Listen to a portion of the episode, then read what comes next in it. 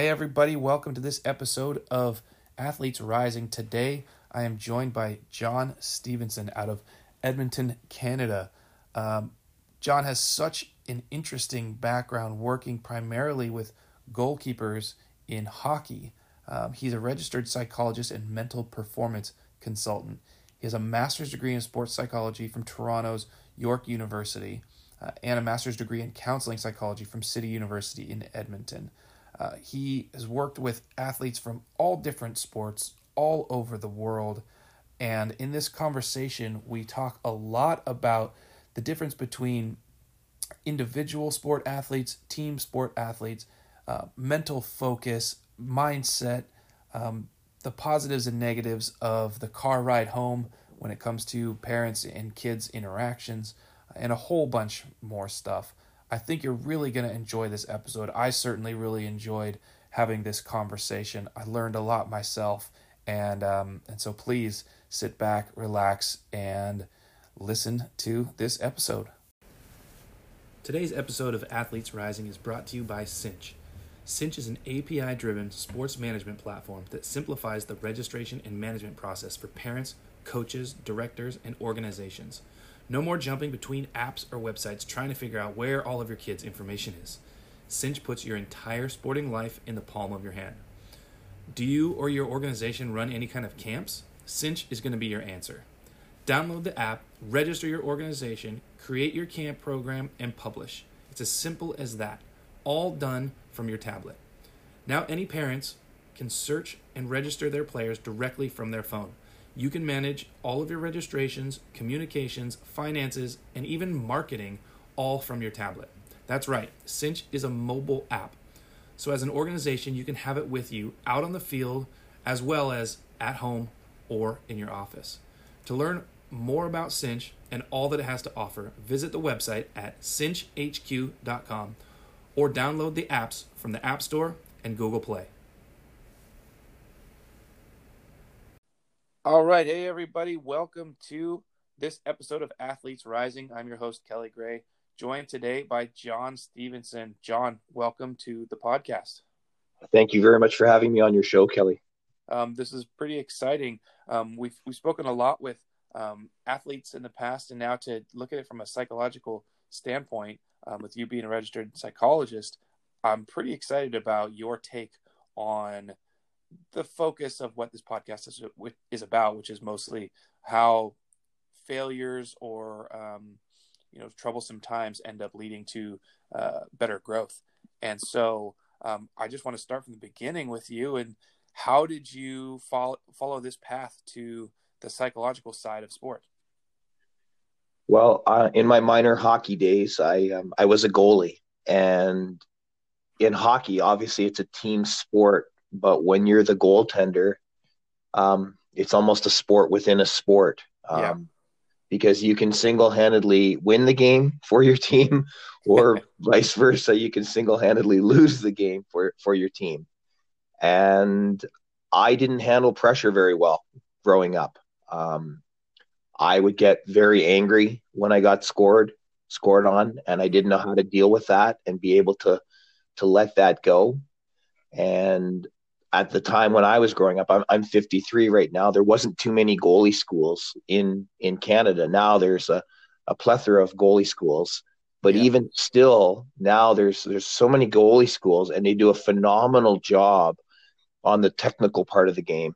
But I still see a ton of goalies where they don't have the ability to let go of something, you know, bad that might happen on the ice. Mm-hmm. And then you know, for me, how I got into this was also, you know, in tryouts, I would get really, really nervous, um, you know, and I wanted to make the team so bad. Now, at the time, I didn't realize that, you know, wanting to make the make the team was the worst thing I could have done. I had, yeah. I had no idea. I was so outcome focused rather than process focused, and so just through my own experience, I wanted to help athletes, you know, deal with the pressures of tryouts. I wanted to help athletes, you know, deal with dealing with adversity, uh, dealing with in, injuries, and and that's how I kind of came into, uh, and, and I was also really fascinated right from the get go. Um, I always was really fascinated by uh, top athletes, like or, or just top performers in the world. Like, what were the Michael Phelps doing? What were they doing differently?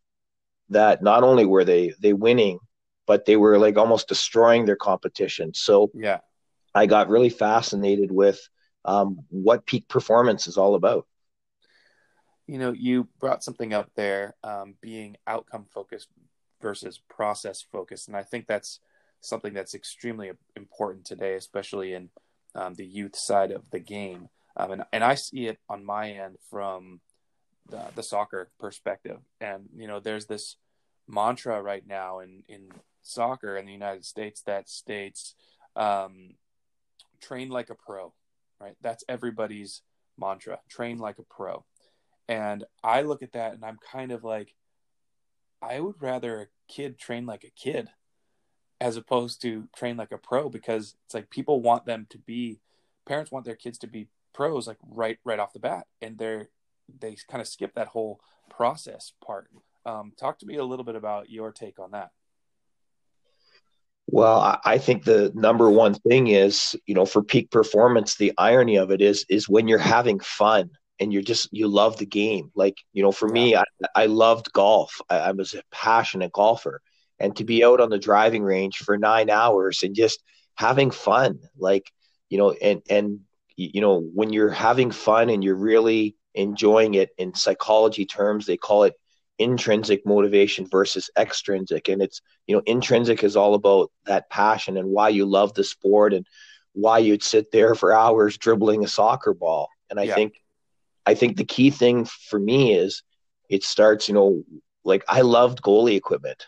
I yeah. know like like it's wow, this is pretty cool. You can paint your own mask and and what what's what did I love? I know it sounds crazy, but I love stopping the puck. Mm-hmm. I love getting a puck shot at me rather than trying to score. And, and I love you know trying to make that difference. And I guess the only thing I would say is I, I have what's called the performance wheel. I draw a circle on a sheet and to me, the five key things that make up an athlete are your physical skills, your technical skills, your tactical, your mental, and then the hub of the wheel is your lifestyle, your nutrition, your hydration, and sleep. Yeah. And what I, what I'd say, Kelly, to like train like a pro, like you don't have to invent the wheel. If you look at any of the top athletes in the world, whether it be you know soccer, I was born in Glasgow, so we call it football. Mm-hmm. But you can you don't have to invent the wheel like what are the top athletes doing physically what are they doing technically so you can you don't you can take a lot of different experiences and look at them and learn from that and and you know advance the wheel faster but at the same time you got to really enjoy you got to really love just going out there and having fun and i think that's the most important thing is it, it has to be fun if you're not having fun then i'm not quite sure why you're doing it yeah, you know what? I obviously completely agree with that, and and you know, I I think that what we see these days is, um, it's not really kids that are making those decisions. Uh, you know, it's not it's not really kids that are the ones that are watching uh, the peak performers and uh, copying what they're doing or taking things from what they're doing and then adapting it to themselves. I feel like it's more parents who are doing that and then trying to put that on their kids to then do those same kinds of things and and as you said with the intrinsic motivation that's that's not how it works right uh, yeah. i'm and, with and, you you know where it's like you you have to you have to have the, a child fall in love with something first and then you almost don't even have to uh like you don't have to push anything on them. They're going to drive that there themselves. That's right. And and i think and, and in all fairness and you know to the parents like i don't know what it's like stateside in, in, in soccer for you but here in canada in the last oh i'd say over the last decade um, there's this real emphasis to play spring hockey. Uh-huh. so you've got kids that are 10 years old kelly and by the end of the season they've played like 125 games. Oh man. And you you know and then the parents are you know bringing them to me because you know we don't understand why little johnny's not motivated. Well it's called burnout. Yeah. And you know and and there's a lot of i call it fear mongering. And what i mean by that is a lot of parents are told well if little johnny doesn't you know uh, keep up with this you know with the joneses joneses he's going to yep. get behind and you know i've got several nhl goalies braden Holtby from the washington capitals mm-hmm. braden never played spring hockey yep. um, you know he was a baseball player um, he was an athlete. He he went and did a whole bunch of different things. He was he played golf. He, he and to me, it was you know when I, when I got out of the goalie school business a decade ago, it for me it was really sad because I had goalies coming to my my my goalie school that never caught in the football or played badminton or played you yeah. know anything you know we're a racket sport or they, going out and just having fun and different things and, and all the research shows that if you're doing multidisciplinary things, um, you're going to be a better athlete. But even just, um, you, you, I think you need variety. And, and if you get, you're just, you get bored and you get stale. And, and when yeah. you get, you know, different experiences and different cultures of sports, you know, like I have, I've even told some of my goalies sometimes, go out and be a forward. You'll have a better understanding and an appreciation for what what they're doing. Yeah, no, absolutely. Yeah, I mean, I think it's it's um to that it's it's sampling, right? Uh, as kids, we we want to sample all sorts of various things, uh, whether it be in school, whether it be in sports, uh, whether it be with friends, and what we what I've seen at least is this trend of people stopping the sampling and trying to just focus so early, and then that's where that burnout comes from because the interest just isn't quite there. And and I've actually seen that the the players that have sampled various sports um, are the ones that actually develop much faster than those that have specialized early.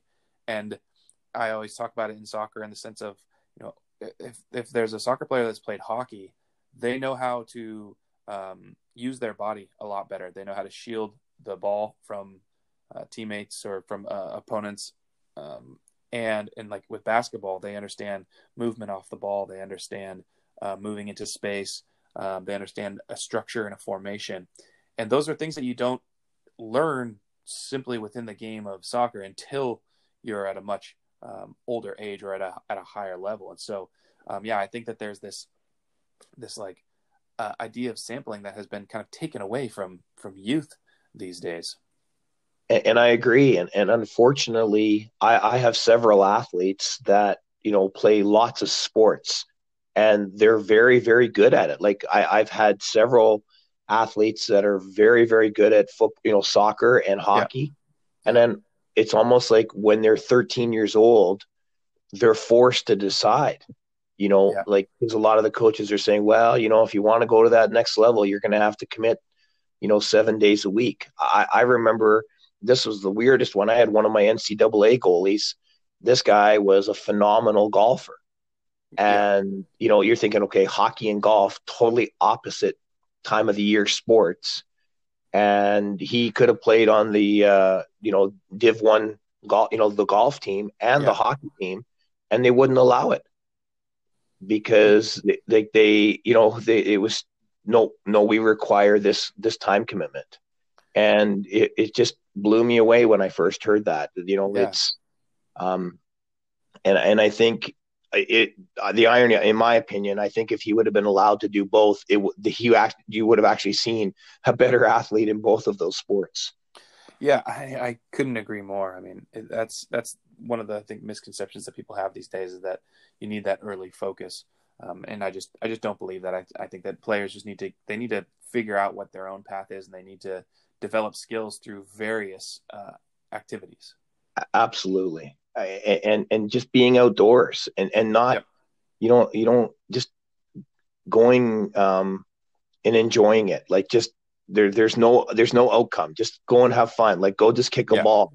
Like if you even just go into the park and just throw a ball back and forth just for the sake of doing that just for you know having fun catching the ball or kicking a ball.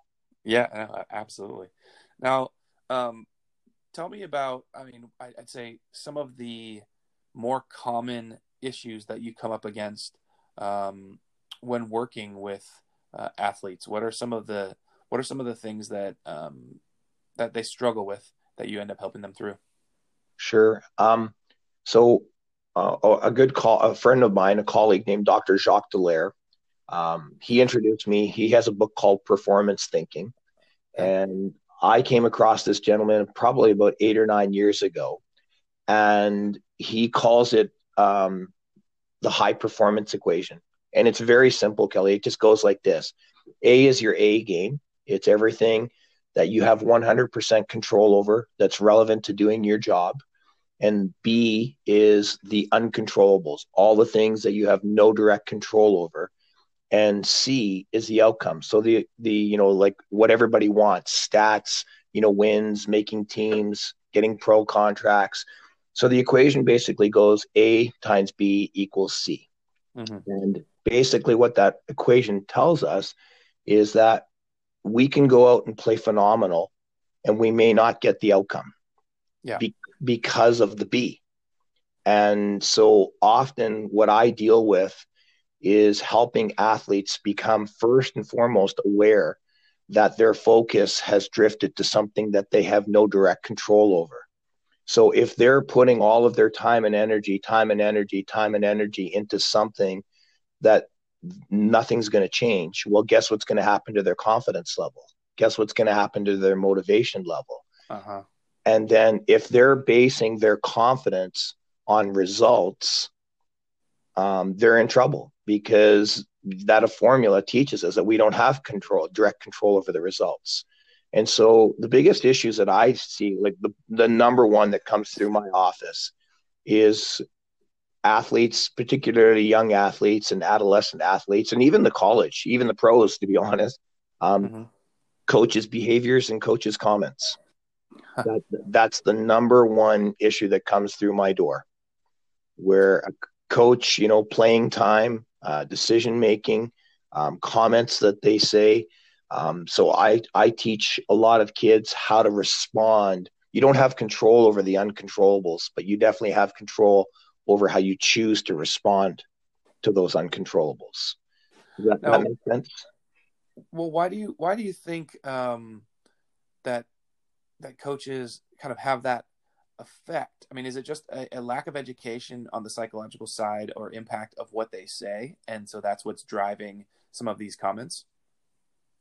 I think there are some coaches that they're I call it old school, Kelly, where they um, there's that you know that fear like if you don't do this this is what's going to happen yeah. and you know way back when when when i played that worked it scared scared the you know the bejeebers out of me and that motivated me i don't yeah. see that i don't see that at all now. If anything i think kids shut down and they uh they just they, they don't respond to that type of coaching. And i think it is um a little bit of um lack of education on some of the coaches' part that, um, you know, for example, I just was on the phone the other day with a mom who um, her daughter's a Celtic dancer and they're going to be going over to the Worlds, you know, in a couple of weeks. And the night before, the coach starts giving all these instructions about what to do.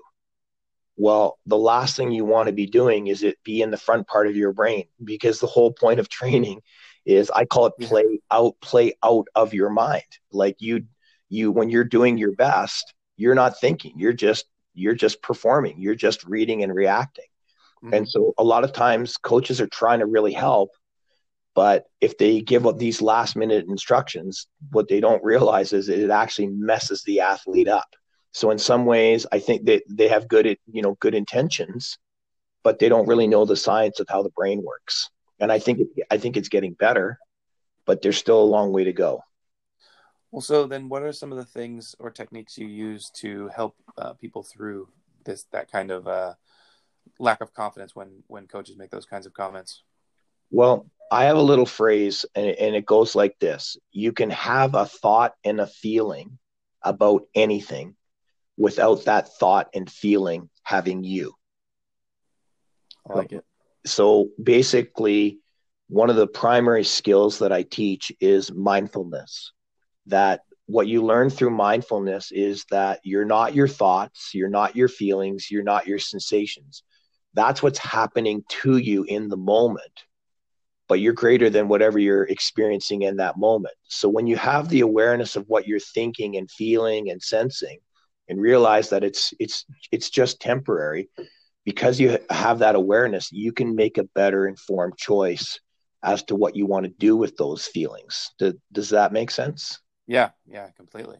And so you know for example a lot of it you know the mantra control the controllables. So if a coach says something i'm always bringing the athlete back to three things and that's one what's important now what's the most important thing I can do right now eh, that would allow me to do what I need to do.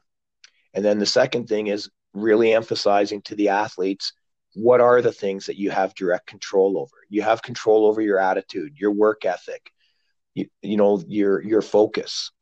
And then the third thing that we really explore, and I learned this from my goalie coach a long time ago, is what are your core values? So you know what no, no, matter what a coach does or anybody else says you know what are the things that you you know what's your personal philosophy? What are the things that you truly believe in? And that you know the mental game determines the situation not the situation determines the mental game and, and my goalie coach a long time ago used to i this i love this definition of mental toughness and that's the outer game never determines the inner game so if you have a core value of work you know hard work i'm a hardworking yeah. person then no matter what the coach says or does, they can't they can't take that away from you. And so a lot of it is reminding them that, you know, I've never played soccer. I'm not going to tell an NCAA Division One soccer player not to have a thought and feeling about yeah. the, you know, they're not playing, you know, being a healthy scratch. But what. I'm going to remind them is, okay, let's look at that performance wheel you know what can you do physically are you doing everything physically are you doing everything technically are you doing everything tactically are you getting good sleep good nutrition because now all of a sudden if somebody goes down on the pitch and you haven't been working and you haven't been preparing and you get that moment and you're not ready well it's not the coach's fault that's your yeah. that's your responsibility so does that make sense about like you know what's important now controlling oh, yeah. the controllables and really helping them to discover, you know, like if somebody said, you know, my core values, I want people to really know me as a good teammate. Well, that's where we discover in, you know, and everybody that could be different. Um, yeah. what what is when you say, you know, I want to be a good teammate, what does that mean? And and that's where, you know, and we help the athletes discover what, you know, what they truly stand for and what they truly believe in. Now, what kind of a role have you found that parents play in this? Boy, great question. Um, I always like to say, I, I, know we're not seeing each other right now, but I, I always tell the the parents three rules. It's uh, drive them there, right? Yep. Provide the money and then clap. That's it. I like that. um, because again, you don't want to have um, over coaching. Because again, mm-hmm. you know, they again, parents might have good ideas and great ideas, but if you know little Sally's coming back home from the soccer game, and mom or dad are giving all these coaching instructions, now that athlete just has ten thousand things going through their head, and if they're internally focused, guess where they're not focused? They're not focused, you know, in their visual channel. They're external, and then because their focus is is good, it's just on the wrong thing at the wrong time now they're they're gonna you know they're gonna mess up again so mm-hmm. I, I think the big thing what i try to remind parents is is you know particularly after a game i always talk about you know let's talk about things that you did well today you know like because there's yeah. a there's a tendency in sport to focus on what i call a negativity bias um, you know i remember playing bantam aaa and and you know we we won the game two 2 1. I was the first star in the game. And I get into the car, and guess what? The first thing my dad says to me, you know what? What happened on that that goal? And I'm yeah. like, are, are you kidding me? Like, and I got really, I got really mad. And so I think, um, you know, I think the big thing that parents need to do is just um, provide all the opportunities. Um, you know, like, uh, does that make sense? Like whether it be physical or technical, you know, yep. show them different things. Um, but I think, you know, being encouraging them, um, again, like we've talked a lot about the life lessons, um, how you can take a lot of these you know mental skills and be able to apply them you know to your life and how you can use it to write you know an exam or get your driver's license so i mm-hmm. think with um with the parents i think oh, the biggest thing that i see is sometimes maybe over involvement and yeah. you know and and i go back you know tiger woods' his dad was uh, could have coached tiger but he realized same with braden Holtby. uh, braden Holtby's dad was a high level goalie mm-hmm. you know and it was kind of I think it's ironic. I think, don't quote me on this, but I think Earl decided, I think around 12 or 13 years old, that I think it's important now that someone else take take Tiger, take you know, and, and coach him. And yep. and Greg Holtby did the same with Braden. Um, and that's how he introduced me to to you know he said I, I think it's important Braden gets different ideas and different philosophies and I think that's the one thing I'd say to parents is um, let them go have fun. Let them go have different experiences. Support them. Keep encouraging them. You know, after games, the first thing, talk about things that went well. You know, talk about things that they were, you know, you know, and, and sometimes maybe if uh, they don't want to talk, you know, give them that that that maybe that time just to let them have, you know, space and yeah. let them and let them digest it and let them kind of maybe see if they can you know find the solution on their own if that makes sense. Yeah. Yeah. Well let's let's change uh, the direction here a little bit. Um, i wanted to ask you about working primarily with uh, goalkeepers with with hockey goalkeepers. Um, as you mentioned earlier on it's a very individual position. And so can you talk a little bit about um, some of the issues that you may come across with these individual kind of uh, sports or individual athletes? That like individual athletes within a sport? Well like you know like i said with with a goalie um it, it is kind of like an isolated position. It's different than being out uh, on the rink with the rest of the team and, and the flow that goes along with that and there's a lot of responsibility that's put on on themselves and so the mental side of that game um, like what are what are some of the things that you come across when working with those kinds of positions? Well, I think you know whether you're a quarterback or a pitcher, um, you know, a goalie. Um, I think there is that the, the the athletes that I've worked with, they love it. They they see it. They don't see it as a threat. If anything, mm-hmm. they see it as a great as a great opportunity, a great challenge. They embrace it. They really love it. They love um, the fact that they could make you know such a big big difference. Um, yeah, and, and, that's what I've seen. Um, and they also realize that um, you know the, the, the best ones that I've worked with, um, they take ownership. You know, if they've had a tough game and they um, you know maybe made a mistake, they they take ownership it ownership of it and they go really work on it. I think the the biggest thing is um, you know when you're working with individuals within a team sport it's again reminding them you don't have control over your teammates behavior you know mm-hmm. like the other night the the oilers played against columbus and in the first period alone the the edmonton oilers goalie had 23 shots against them wow that, that that's not really uh, defensive hockey now no you no. know and when it was all said and done i think he had 47 shots on him you know that's a, a high amount of shots in the National Hockey League, and mm-hmm. you know the goal the, the the Oilers ended up winning four one. Now in that particular situation, Kelly, um, I always remind athletes think of your focus like a flashlight. So if you were if the playing surface was pitch, if the soccer pitch was black or the ice surface was black, and imagine mm-hmm. you got a coal miner's helmet on, you know, on top of your head, and wherever yeah. that flashlight goes, that's where you're sending 100% of your energy. So if the goalie or the quarterback or you know whoever the pitcher, if their flashlight is going to their teammates' behavior, guess where their guess where their flashlight is not.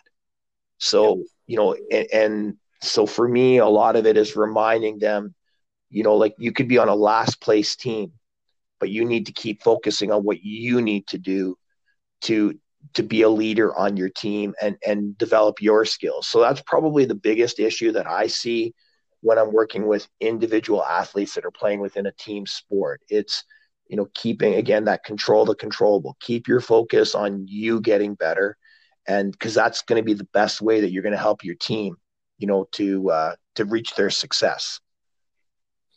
Yeah, I mean that that makes a. I love that analogy of the flashlight uh, because it's so um, transferable across basically anything that you really do. Right, you can only really put your focus in that one spot to do it the way that it needs to be done, especially at a high level like that. Right, and and I always remind the athletes, it's like the uh, the distracted driving law.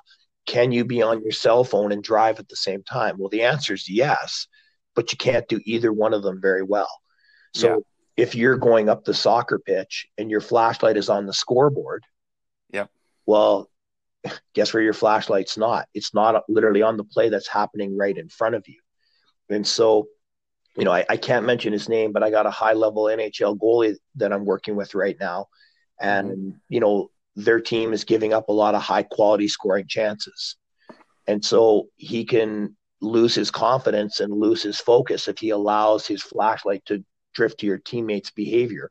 Or he can step back and because he's aware of what he's thinking and feeling, excuse me, now make a better better choice. And then now I brought him back to that performance wheel. What are all the things that you can do to be better prepared to handle these situations?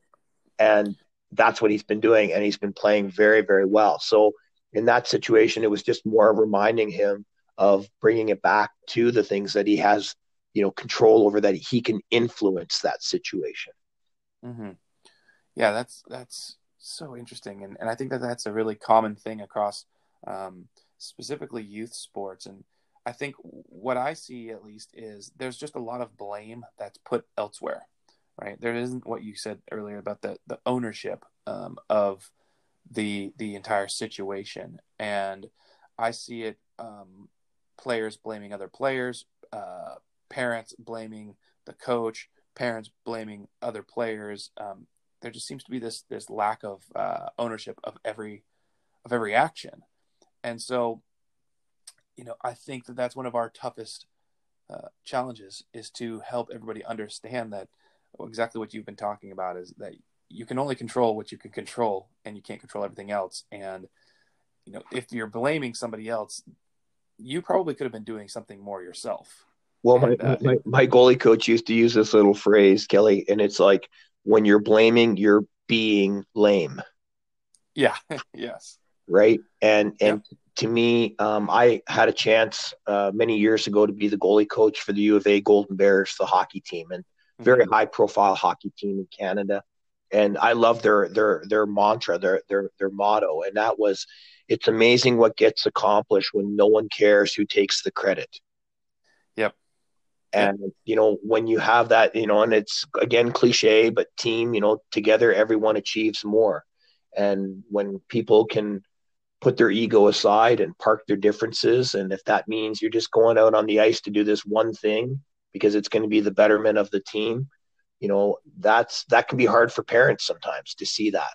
But um, yeah, I think um, the athletes that that can you know come playoff time where they can say, hey, this is the best way. Like whether it's you know providing laughter, you know, maybe they're not going to be a you know you heard a lot last year with St. Louis. There were there were you know guys in the locker room that weren't playing but boy their their their comedy and their laughter and you know they brought they brought a looseness to the room and so yeah. even though they weren't playing they were still having major contributions to the team and, and other guys were really recognizing that yeah i mean i know in my own experience the the teams that i played on um, that had that that mentality of i want to win for the guy next to me, not necessarily for me.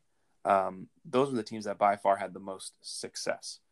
And I, yeah, I feel like the culture, that culture within a locker room is it's really difficult to build, especially in today's um, kind of uh, professional sports environment, just because players are fragile, egos are fragile, people want a lot, they want a lot of the attention, and I also think specifically in soccer here in the United States, we've we've turned it into an individual sport at young levels, and then it becomes difficult for players to have humility um, when they get to those higher levels. Yeah, and and I just I mean a couple of weeks ago I just had this conversation that um, in my own experience as a, as a coach in the Western Hockey League and as a former NHL uh, scout that would go across North America looking for talent, um, there were teams that because they worked together, they they were staying longer and longer and longer in the playoffs. And mm-hmm. what happened was because of that, guess what they were doing, Kelly? They were they were getting more exposure. Yeah.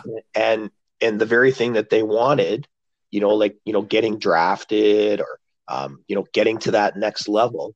Well, they would have never done it. They would have never got that exposure had they just been playing for themselves. Yep. And you know, I've had teams, several teams. I, unfortunately, I've been on both sides. Um, yeah, same. Where uh, all of a sudden this last place team sneaks in, and because there was, you know, in the Western Hockey League, sometimes you get, I'm sure you get it in soccer too. Like you get a freshman and then you get a senior, and there can be divisions within the room that you know, well, oh, yeah. You know, and and that's what happened to one of the teams. We actually we won the whole thing that year and we got knocked out in the first round because mm-hmm. this this team uh, that beat us, they collectively said, "Hey, let's just go and have fun. Let's. No one's expecting anything from us. Let's just go and work together." And next thing you know, they they won the whole thing. And because they were getting further and further and further down the playoff route and into the Memorial Cup, there were kids that would have never been ever even on the radar for pro hockey, but then, yeah. you know they got drafted because yeah. they they exposed themselves, which was and that's what I always have to remind guys like the deeper you go, more and more people are going to come out and watch, and that's going to give you the best opportunity to get your goal. So if you can kind of perk your differences and, and come together as a team, you're you're going to collectively get what you want. Well, yeah, and it kind of goes back to what you originally started this conversation with, saying it's all about the fun if you just focus on that, then everything else seems to kind of come. And, you know, I, I think that that is just kind of so culminating. It's like, it really is all about the fun. It doesn't really matter about what level you're at. And I think at the high level, sometimes, you know, um, I know at the pro level, uh, you know, the business side of things can get in that way. And, yep. and, and it's, like I said, ironically, when I just remind guys, you know, we we start talking about equipment and new equipment and they're like oh mm-hmm. yeah johnny this is this is really cool and and then they oh yeah this is what i love about being a goalie mm-hmm. and and and then next thing you know they're they're back on track again they it's because unfortunately just sometimes the the mind can wander to things that like i said the business side of things and then when they just you know and, and i do i'll have conversations with them about hey, remember when you were playing in Atom and Pee Wee and you and you made that? Oh yeah, that was awesome, Johnny. And and they get yeah. back to, hey, this is why why I was playing in the first place. Yeah, you know, I had a one of my coaches, guy named Clive Charles, um, probably the biggest influence in my life. Um, he had said to me right before I had signed my first pro contract, he just said, "Don't worry about all the nonsense. Don't worry about all the noise. Go out on the field and have fun." And if you do that, all of those other things that you think that you want will come to you. But you can't ever let the focus leave the fun. And throughout my career, I definitely had gotten pulled away from all those kinds of things at times, but I always tried to bring it back to I play this game because it's fun, because I enjoy it. I like being out there. I like the flow of it. I like to feel when things go well. And um and and I just try and keep that in the back of my mind at all times basically with anything that i do is don't worry about all of those things um, and, and especially like with kids that i work with these days it's like all they want to talk about is like oh you had a nike contract. What was that like? Like oh i hope i can get that someday.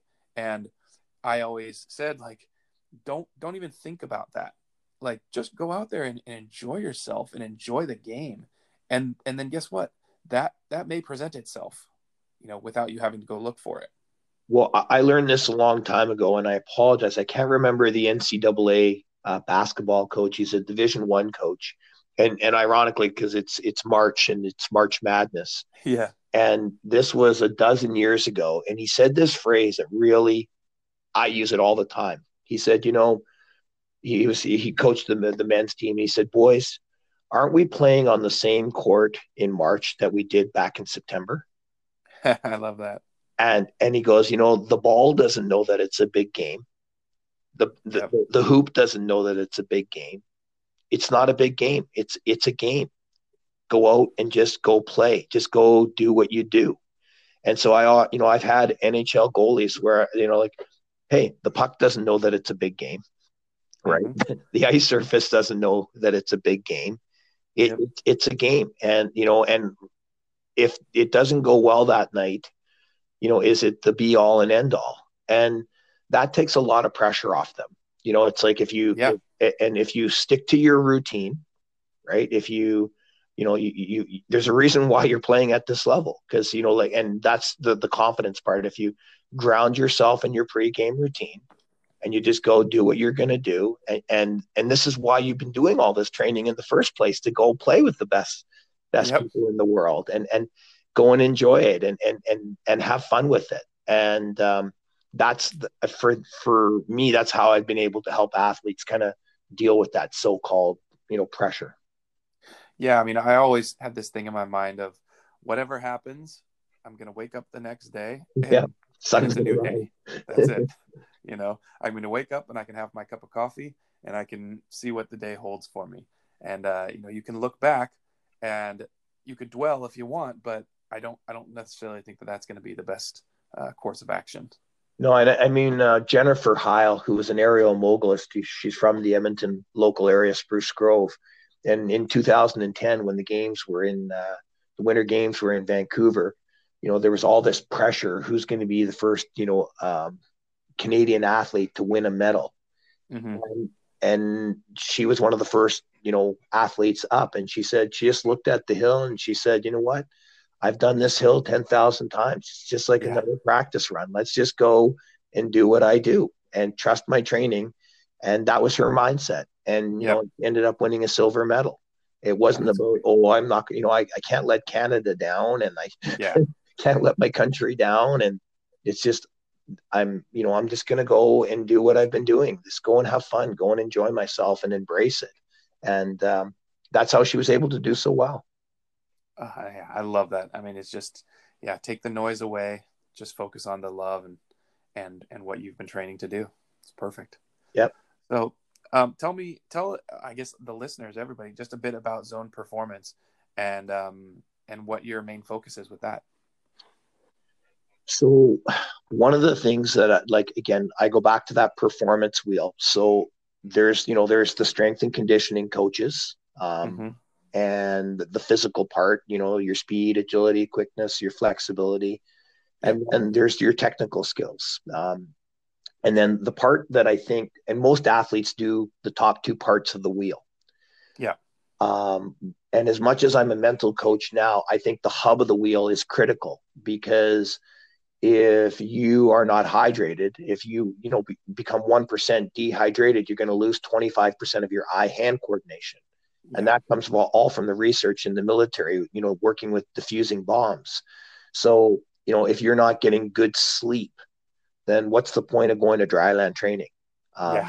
you know and if you're you know i'm sure a lot of people are familiar with this show right now on netflix called game changer and they're talking yep. about you know plant-based protein or you know versus animal-based. And yeah. you know, pardon the pun but it's food for thought. It, but the bottom line is you know your food your your fuel as i call it. And then the one that's really come up what i've seen a lot kelly in the last six years is the amount of athletes that are involved in electronics. I call it the dumb phone. And yeah. you know they have no idea um, if you're playing a multiple object processing sport, soccer, lacrosse, football, hockey, you know, um, if you are on that device, YouTubing, Snapchatting, it actually makes your brain slower. It makes you more mm-hmm. vulnerable to a concussion. Mm-hmm. And, you know, that's one of the reasons why the NHL have, have, you know, really banned Fortnite and stuff like that. Um, and, and it's literally digital heroin because a lot of these games, what they do is they, they put a reward in it and then the brain goes ooh i like that and then next thing you mm-hmm. know well, the brain wants more of it so at zone performance i think the first thing is we remind them that your lifestyle is critical because we have a machine. So the tactical part, we have um, several machines here. One called the NeuroTracker. We have one called the Senaptec. I don't know if you've seen the strobe glasses, but yeah. you know, so we have some pretty sophisticated technology that trains the brain and trains the eyes. Um, in the in the athletic world, you often hear it called vision training. I mm-hmm. I don't like that term because I call it cognitive perceptual because it, yeah. there's a brain brain part to it. Mm-hmm. There's a decision making part to it. So yeah. with this equipment, there's no guesswork anymore. We can literally train your your eyes, your muscles of your eyes. We can train the brain to process the game faster. Um, your soccer IQ, your hockey IQ. So one of the things that we have here is you know equipment, and we also have a whole bunch of things that you can do away from the playing surface to make your eyes and make your brain stronger. Um, one of the things we also do is we have neurofeedback. So neurofeedback measures brain waves, and basically brain waves are how we feel at any given time. And mm-hmm. it may sound a little kind of funky, but they've got sensors on their brain that can literally train the brain to be more focused, to be more calm. So it's it's literally weight training for the brain. So mm-hmm. when they're you know they could have an animation up like a roller coaster and when they're focused and they're calm they actually make the roller coaster move with their mind. And it's an objective way of just like weight training in the gym um, yep. you can do weight training for the brain. So that's another thing that we offer here. And then you know there's you've seen in the last i'd say again decade more and more emphasis on using mindfulness using meditation as a way of training your brain to be more focused, to be more self, you know, emotionally self-regulated. So for me, it's I, I my job, I think, in what Zone's job here is to coach the kids out of a job. Like my yeah. for, that they're they're they've got the tools and the strategies that they can, you know, understand what makes their game their game. Like for example, I, I if you don't mind me asking, Kelly, I, I call it hype number zero zero you're asleep and 10 you've had 900 red bull. You know yeah. um, when you played your best where, where did you think you needed to be when you're when you were playing your best soccer? Oh man. Um, i think it was probably somewhere around like maybe like a six. And i say that because uh, i always wanted to like in soccer there's just so much going on all the time and there's a um, there's a beauty to being able to slow it all down, and and the hardest thing in soccer is to keep the game very simple. And so I always found that if I was too like manic, then I wouldn't I wasn't thinking straight. Um, I was it was just all about effort. And then if I was too tired, then I didn't have the effort to be able to put into doing the things that I needed to do. So I say that maybe like six, seven, maybe even eight um, because it, it was like this this like zen like state where I had very good energy, but mentally I was able to slow things down yep. to, to keep it all simple. And, and you might have another, um, you know, member on your team that's really good at their position, but how they get ready could be totally, totally different. Like, oh, some absolutely, some athletes need to be more calmer. Some athletes need to be the energizer bunny rabbit to be pumped yep. up. And I, yep, I had teammates of all sorts like that. Yeah.